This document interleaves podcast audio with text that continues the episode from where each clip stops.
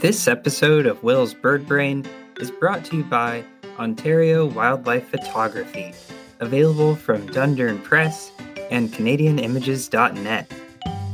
This stunning collection of wildlife photography features an array of avian wonders, from raptors such as hawks and owls to songbirds like warblers and sparrows. You'll also find incredible images of terrestrial animals, from moose and foxes to fish and turtles. Even dragonflies and bumblebees get featured here.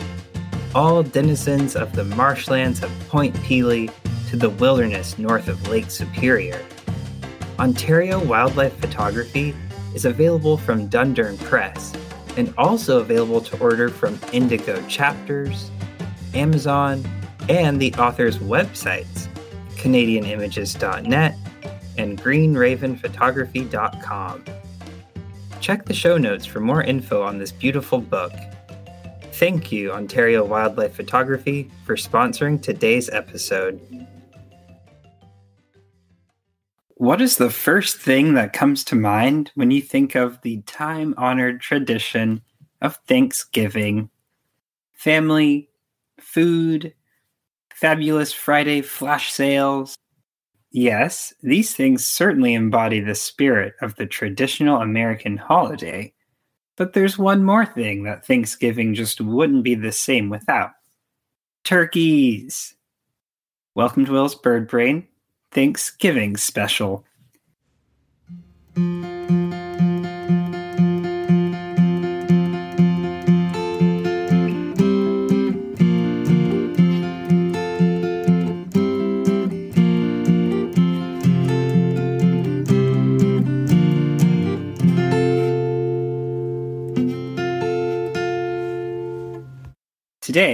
To learn a little more about the holiday, explore some quirky tidbits about turkeys, and hopefully be reminded of all the great things to be thankful for, like birds. I've lived in the United States my entire life, celebrating the holiday of Thanksgiving every year. But I'll admit, I never really knew too much about the history of the holiday. Before we talk turkey, let's learn more about where this tradition came from.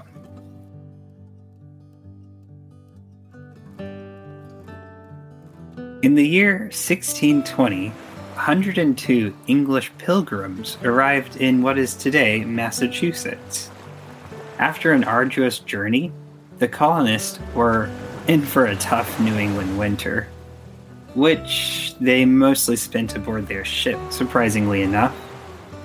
This deadly season claimed about half the passengers, leaving only the hardiest survivors to wade ashore in March. To the colonists' surprise, they were greeted by Native American representatives from various tribes, including the Abenaki, the Patuxet, and the Wampanoag. An extremely important liaison was Squanto of the Patuxet. He taught the ailing English how to identify edible plants, catch fish, and, most importantly, cultivate corn. Basically, the pilgrims that arrived on the Mayflower would have certainly not survived or thrived had it not been for their Native American friends. After learning to utilize American soil properly, the English colonists had a successful harvest season, and in November of 1621, they celebrated with their newfound friends.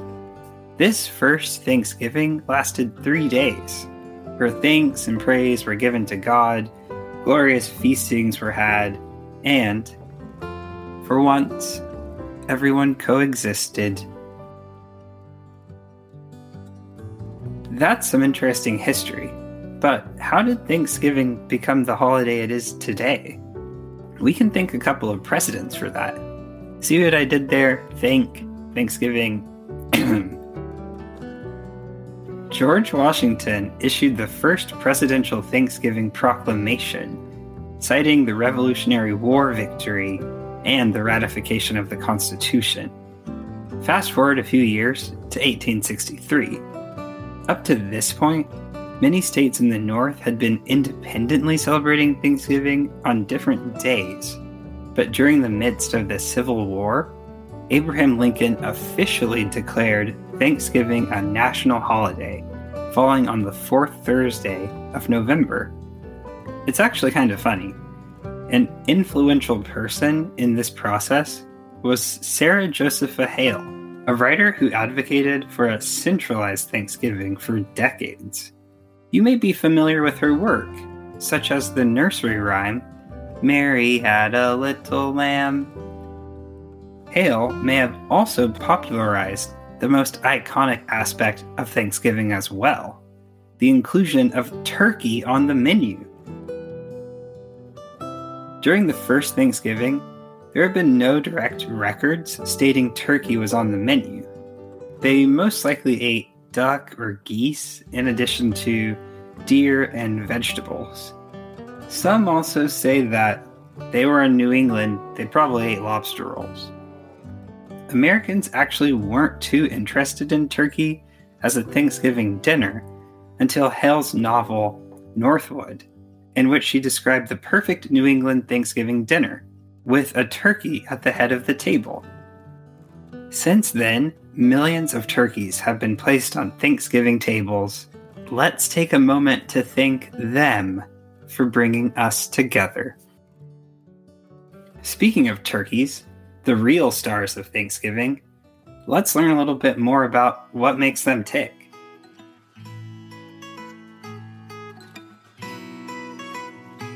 Wild turkey, Meleagris gallopavo, native to North America. Wild turkeys are large birds, weighing 10 to 25 pounds and about 3 to 4 foot in length. They have dark brown or black feathers with light brown highlights all over. Their body is covered in feathers except for their heads, which are bald, wrinkly, and red. Males also have a hanging, fleshy bit on their neck called a wattle, and their heads are covered with these fleshy lumps called caruncles. Females have similar plumage but are smaller and have less red heads. Their heads are more gray. Their feathers also tend to be a little duller. Speaking of their naked head, they may appear similar to another bird discussed on the podcast the turkey vulture. We discussed how turkey vultures have naked heads for sanitary purposes, as they dive headfirst into rotting meat but turkeys don't eat carrion. They mostly eat plant matter and insects. Turns out, turkeys have bald heads as a means of thermoregulation. Because the turkey's body is hefty and heavily feathered, they have between 5,000 and 6,000 feathers on their bodies. They get quite hot. Their naked head gives the body a space for heat to escape. On the opposite end of the scale, during cold winter weather, the turkey is able to shulk its head into its shoulders and cover its head with its neck feathers. It's kind of like pulling a hoodie over your head. Also, male turkeys can actually change the color of their heads. During breeding season or other periods of excitement, the head may become a deeper red. Other times, they look closer to a female's head, which is grayish or bluish.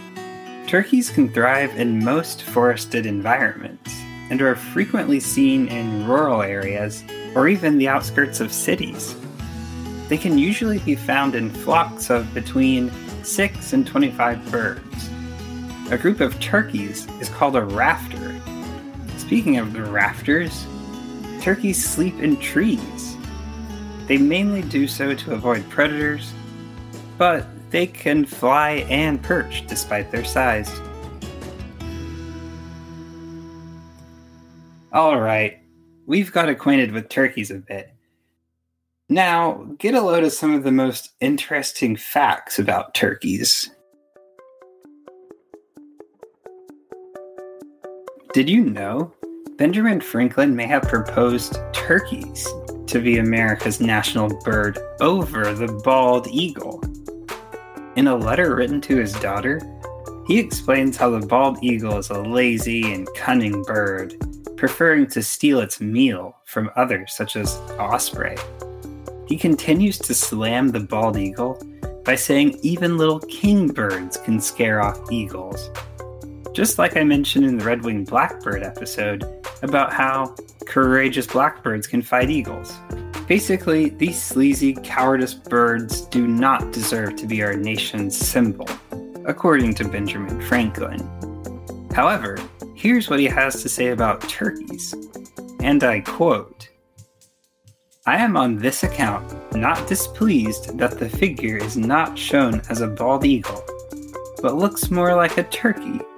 For in truth, the turkey is in comparison a much more respectable bird and within a true original native of America. He is besides, though a little vain and silly, a bird of courage, and would not hesitate to attack a grenadier from the British Guards, who should presume to invade his farmyard with a red coat on. Now, we probably can't know exactly what Benjamin Franklin was coming from with this private letter, as he never publicly mentioned an opinion on national birds, but it's still a little amusing to look into this piece of history. Ever wonder why turkeys are called turkeys? Well, I can confirm the country did come first. Turkeys are native to America.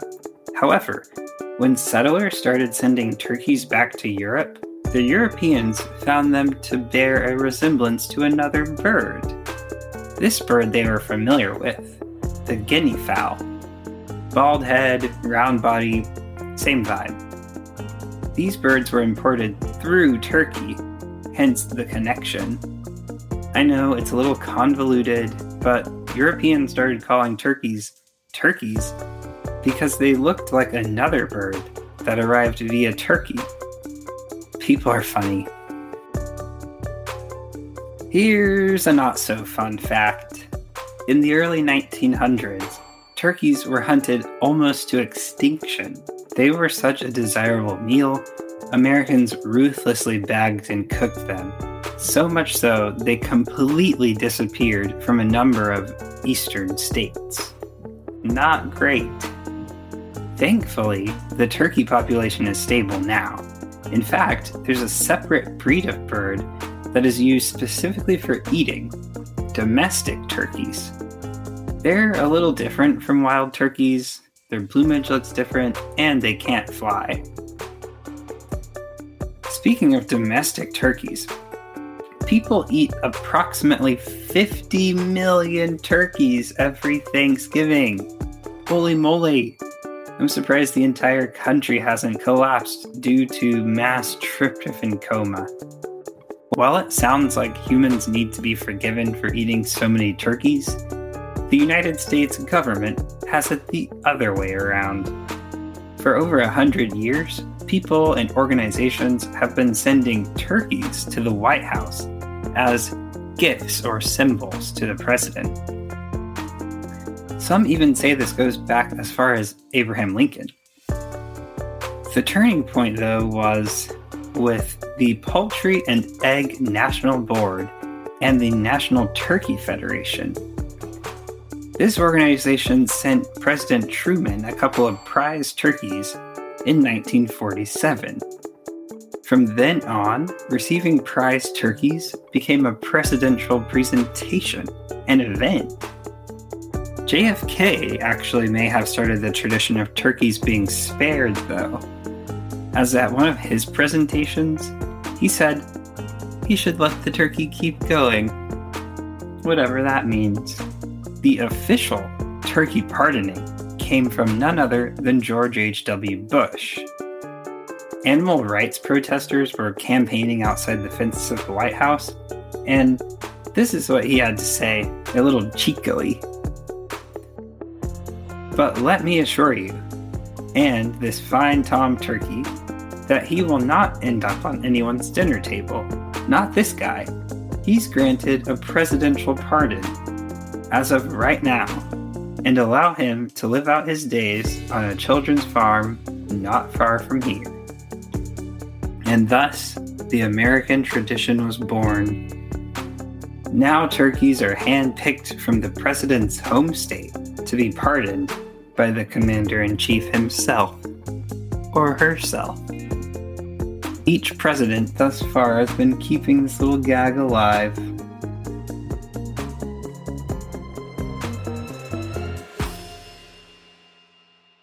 Turkeys are interesting creatures, and I'm thankful for their numerous sacrifices to adorn our holiday tables. Now, before I leave you, I'd like to tell you a few things I'm thankful for this season.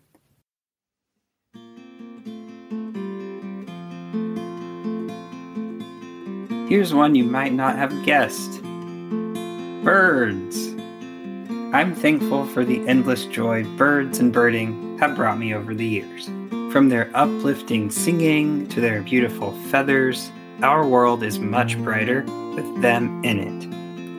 And hey, I'm thankful for all the other animals too, besides spiders and horses. Ugh, don't get me started on them. Friends and family I'm a loner by nature. Maybe that's what drew me into birding. It's a hobby that can be enjoyed alone. And I do like birding solo. It's a great way to meditate and take in the lovely scenery and the birds. But I'm thankful for my friends and family as well.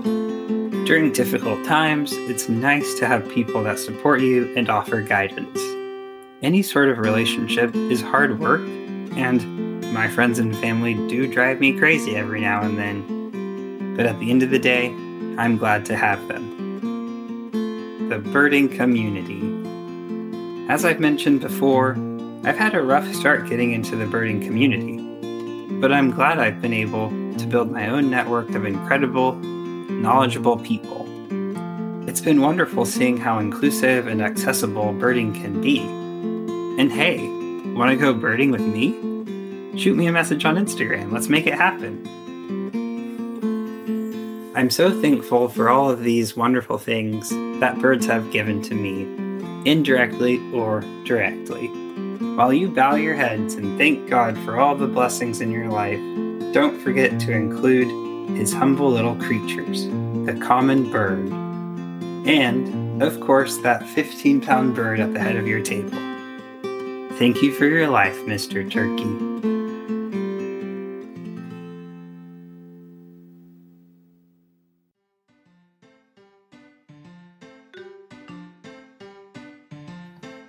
Thank you so much for joining us today. I hope you too will look at these common critters a little differently after learning a little more about how their bird brains work. Be sure to catch me over on Instagram at Will's Bird Brain. There, I post complimentary photos for each episode, funny videos, and more.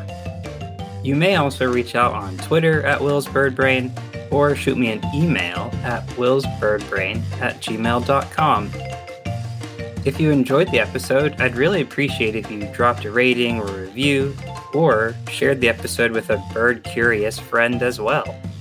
Until next time, remember always be birding.